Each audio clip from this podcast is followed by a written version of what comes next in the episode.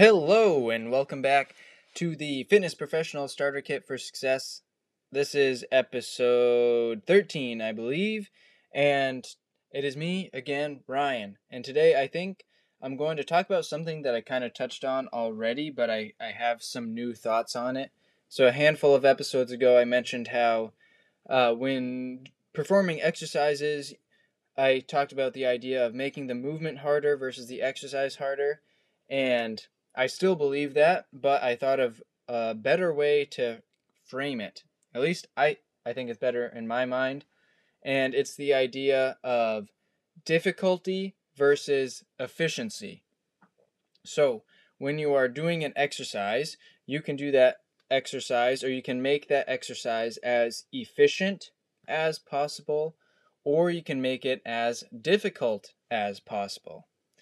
So, what would be some variables to increase efficiency, stability, uh, just control over the movement? So, the more contact that you have with certain things, uh, so for example, if you're doing a squat and you have two feet on the ground, that is going to be more points of contact and more efficient than if you're doing a squat with one leg on the ground.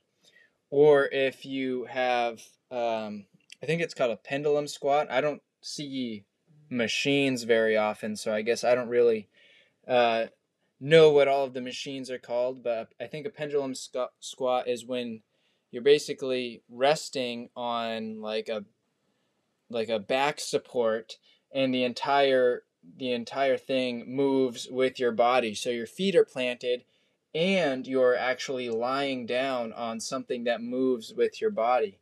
Uh, so that would be increasing points of contact even more, and that would potentially increase efficiency even more. Things that will increase difficulty would be decreasing stability, decreasing points of contact, decreasing uh, your sense of awareness about where you are in space. And also, I guess there would be load. Load would also uh, increase the difficulty. But the cool thing about increasing efficiency is that the more efficient you become at an exercise, the more difficult you're able to make it. But that is not necessarily the case when you start with difficulty. If you start with something and a specific exercise and you go for difficulty first, you won't be efficient at that exercise and you'll actually lose value by completing that exercise. So let's go back to that squat, for example. If you instead, for some reason, skip doing a bilateral squat with both feet planted and you decide to go for that single leg squat, you have decreased efficiency and you have increased difficulty.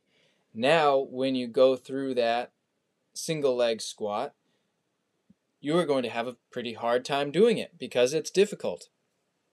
But if instead you focused on really owning a bilateral squat and becoming very efficient and uh, very good at controlling that movement, it will then be easier for you to make that squat pattern more difficult by either decreasing stability, like lifting a leg and turning it into a single leg squat, or increasing load.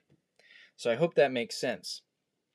When you are coaching exercises, choosing exercises, try to think about increasing efficiency of an exercise before you go and increase difficulty of an exercise because you're likely to get more return on your investment when efficiency is maximized because you will be able to then make it more difficult more profitably.